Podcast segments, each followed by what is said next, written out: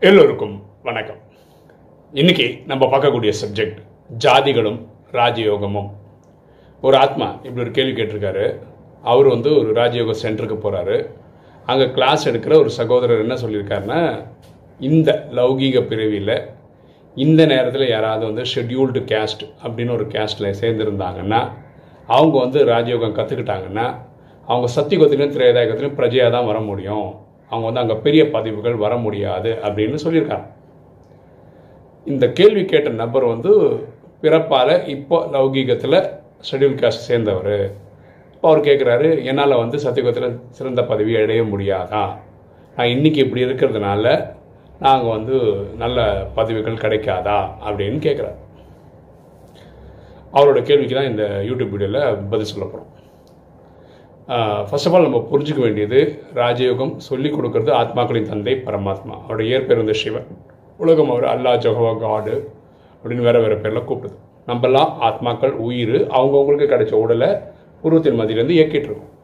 ஓகேவா இந்த உயிர்ன்ற பார்வையில் நம்ம எல்லாம் சகோதர சகோதரர்கள் ஆண் பெண் பார்க்கும்போது சகோதர சகோதரி. இதுதான் நமக்குள்ள இருக்க ரிலேஷன்ஷிப் ஓகேவா இதுதான் ராஜயோகம் சொல்லிக் கொடுக்குதே தவிர தவிர இவர் வந்து ஜாதி வாரியாக இவர் வந்து உயர்ந்தவர் ஆவார் சின்னவர் ஆவார் அப்படின்னு எங்கேயுமே ராஜயோகத்தில் பரமாத்மா சொல்லலை. நான் ஒரு பன்னெண்டு வருஷமாக அந்த ராஜயோக வாணி படிச்சுட்டு இருக்கேன். எங்கேயுமே பரமாத்மா வந்து ஜாதி பேஸ் பண்ணி அங்கே பதவிகள் இருக்குதுன்னு சொன்னதில்லை. பரமாத்மா சொல்கிறது வந்து ரொம்ப ரொம்ப ரொம்ப ரொம்ப ரொம்ப சிம்பிள் தூய்மை ஆகிறதுக்கு ஏற்ற டிகிரிக்கு ஏற்ற மாதிரி யார் பதினாறு கலை அடைஞ்சிடறாங்களோ சத்தியகுரு முதல் நாளில் வரலாம். யார் முயற்சியே பண்ணலையோ தூய்மை ஆகிறதுக்கு.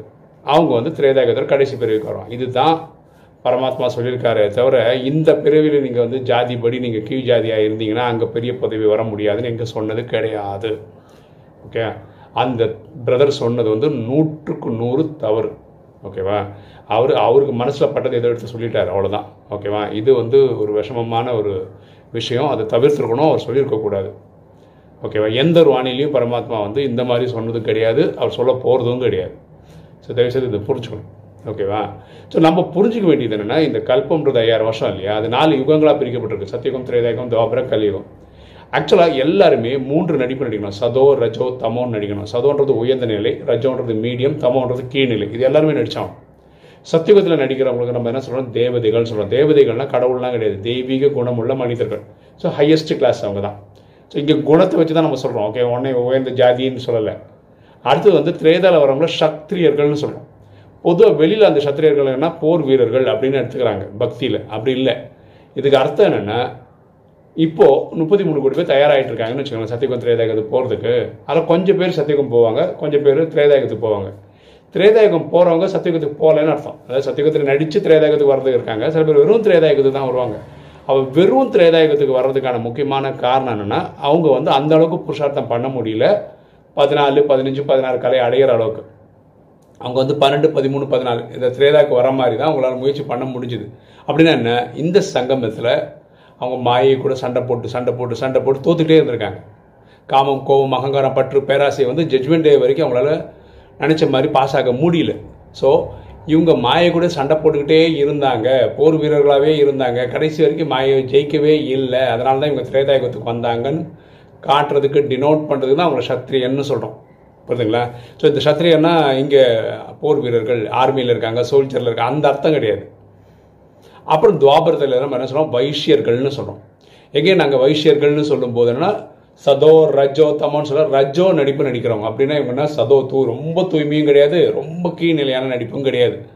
இவங்க தான் ரஜோன்னு சொல்கிறோம் தமோன்றது இப்போ கலிகாலத்தில் இருக்க எல்லாருமே தமோ தான் யாருக்குமே குணம் கிடையாது. அவர்கள் வந்து நம்ம சூத்திரர்கள்னு சொல்கிறோம் இங்கே வந்து இப்போ இப்போ எட்நூறு கோடி பேர் இருக்கும் எட்நூறு கோடி பேர் இருக்கும்னு சொல்கிற மாதிரி. எட்நூறு கோடி பேருமே பூமியில் இப்போ நடிக்கிறவங்க எல்லாருமே தமோ குணத்தில் தான் இருக்காங்க. எல்லாருமே சூத்திரர்கள் தான்.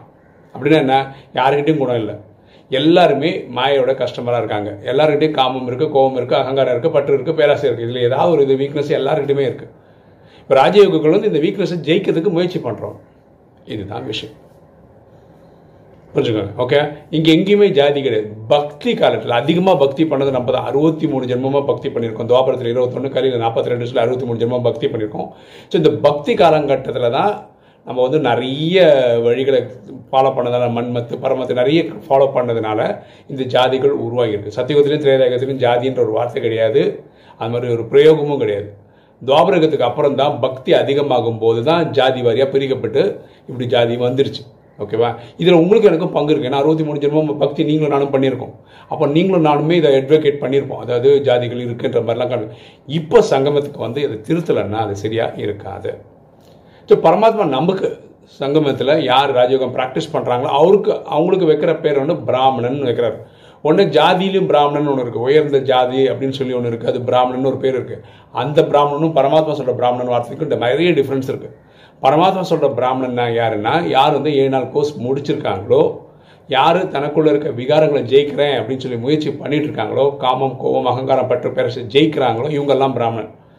அதே பிராமணன்லேயே பரமாத்மா சொல்ல நீங்கள் உச்சி குடிய இதர்களே அங்கே முடிய அந்த மாதிரி உயர்ந்த பிராமணன் பிராமணன்லேயே உயர்ந்த பிராமணன் அவங்க தான் ஸோ நம்ம ஏற உயர்ந்ததுலையும் உயர்ந்த பிராமணன் சொல்கிறது காரணம் நம்ம இறைவனை நேரடியாக தெரிஞ்சிருக்கிறதுனால தான் ஸோ உடனே இந்த பிராமணன்றது ஜாதி கிடையாது. தயவுசெய்து புரிஞ்சுக்க சரியா? ஸோ அந்த சகோதரர் சொன்னது நூற்றுக்கு நூறு தவறு. ஓகேவா? அப்படி பரமாத்மா எந்த வாணிலையும் சொல்கிறது இல்லை நான் என் என்னோட இந்த லௌகிக பிரிவில் நான் ரெண்டே ரெண்டு சச்சங்களை தான் இருக்கேன். ஒன்று ஆர்எஸ்எஸ் ஒன்று வந்து ராஜயோகம் ப்ராக்டிஸ் பண்ணுறேன் ஓகேவா? இதில் ஆர்எஸ்எஸ்லேயும் வந்து எங்கேயுமே ஜாதி யாரையும் கேட்கறது இல்லை நீங்கள் இந்த ஜாதிக்காரனாக கேட்டது கிடையாது. நான் அது வந்து சின்ன குழந்தையிலேருந்து இருக்கேன். இன்றைக்கி வரைக்கும் என்னை பார்த்து ஆர்எஸ்எஸில் ஒருத்தர் வந்து நீங்கள் இந்த ஜாதிக்காரராக கேட்டதே கிடையாது. கேட்கவும் மாட்டாங்க. அதுதான் அந்த ஆர்எஸ்எஸோடைய சிஸ்டம் ஓகேவா அதே மாதிரி ராஜயோகத்தில் கூட நான் வந்து பன்னெண்டு வருஷமாக ப்ராக்டிஸ் பண்ணுறேன் நீங்கள் லௌகீகத்தில் யார் அப்படின்னு ஒன்று ரெண்டு பேர் கேட்டிருக்காங்க விஷயம் தெரியாதவங்க கேட்டிருக்காங்க. ஓகேவா ஆனால் அவங்ககிட்ட நான் சொன்னதும் கிடையாது. ஏன்னா ஆர்எஸ்எஸ்ல நான் சொன்னது கிடையாது. அதனால் இங்கேயும் சொன்னது கிடையாது. அதில் இப்போ இந்த பிரிவில் லௌகீகத்தில் நான் என்ன கேஸ்ட்னு சொல்லவும் எனக்கு விருப்பமும் கிடையாது. அது தேவையும் கிடையாது. சரிங்களா? ஸோ அந்த சகோதரர் சொன்னது நூற்றுக்கு நூறு தவறு. அதாவது இங்கே எஸ்சி எஸ்டி இந்த மாதிரி பிரிவுகள் இருந்தால் அங்கே பதிக பதிக பிரிவு எடுக்க முடியாதுன்னு சொல்கிறது வந்து முற்றிலும் தவறு. ஆனால் பரமாத்மா ராஜயோகத்தில் என்ன சொல்கிறாருன்னா நம்ம வந்து நாலேஜ் எல்லாருக்குமே கொடுக்கணும். விலை மாதர்களுக்கு கொடுக்கணும் கூணிகளுக்கு கொடுக்கணும் ஏழைகளுக்கு பரமாத்மா என்ன சொல்கிறார் நான் ஏழை பங்காளன் தான் சொல்கிறார் ஸோ பரமாத்மா எல்லாரும் அரவணைச்சு கொண்டு போகிறது தான் ட்ரை பண்ணுறாரே தவிர இந்த மாதிரி காஸ்ட் பேஸு இந்த மாதிரிலாம் பரமாத்மா எந்த வார்த்தையும் பயன்படுத்துறது கிடையாது. சரியா?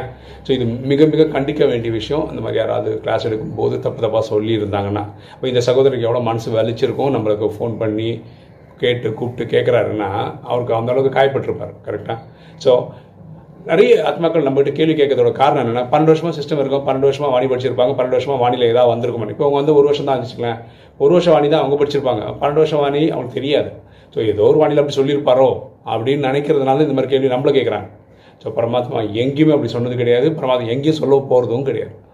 பரமாத்மாவை நம் பரமாத்மா நம்மளை பார்க்குறது ஆத்மாவை தான் பார்க்குறாரு. நமக்கும் அதுதான் சொல்லித்தராரு நம்மளையும் எல்லாரையும் ஆத்மாவாக பாருங்கள் உயிருன்ற பார்வையில் பாருங்கள் உடல்னு பார்க்காதீங்கன்னு தான் சொல்லி கொடுக்குறாரு. நீங்கள் உடல்னு பார்க்கும்போது தான் இந்த ஜாதி இந்த இந்த நாட்டுக்காரன் இந்த மொழிக்காரன்ற வித்தியாசம்லாம் நமக்கு வருது. சரியா?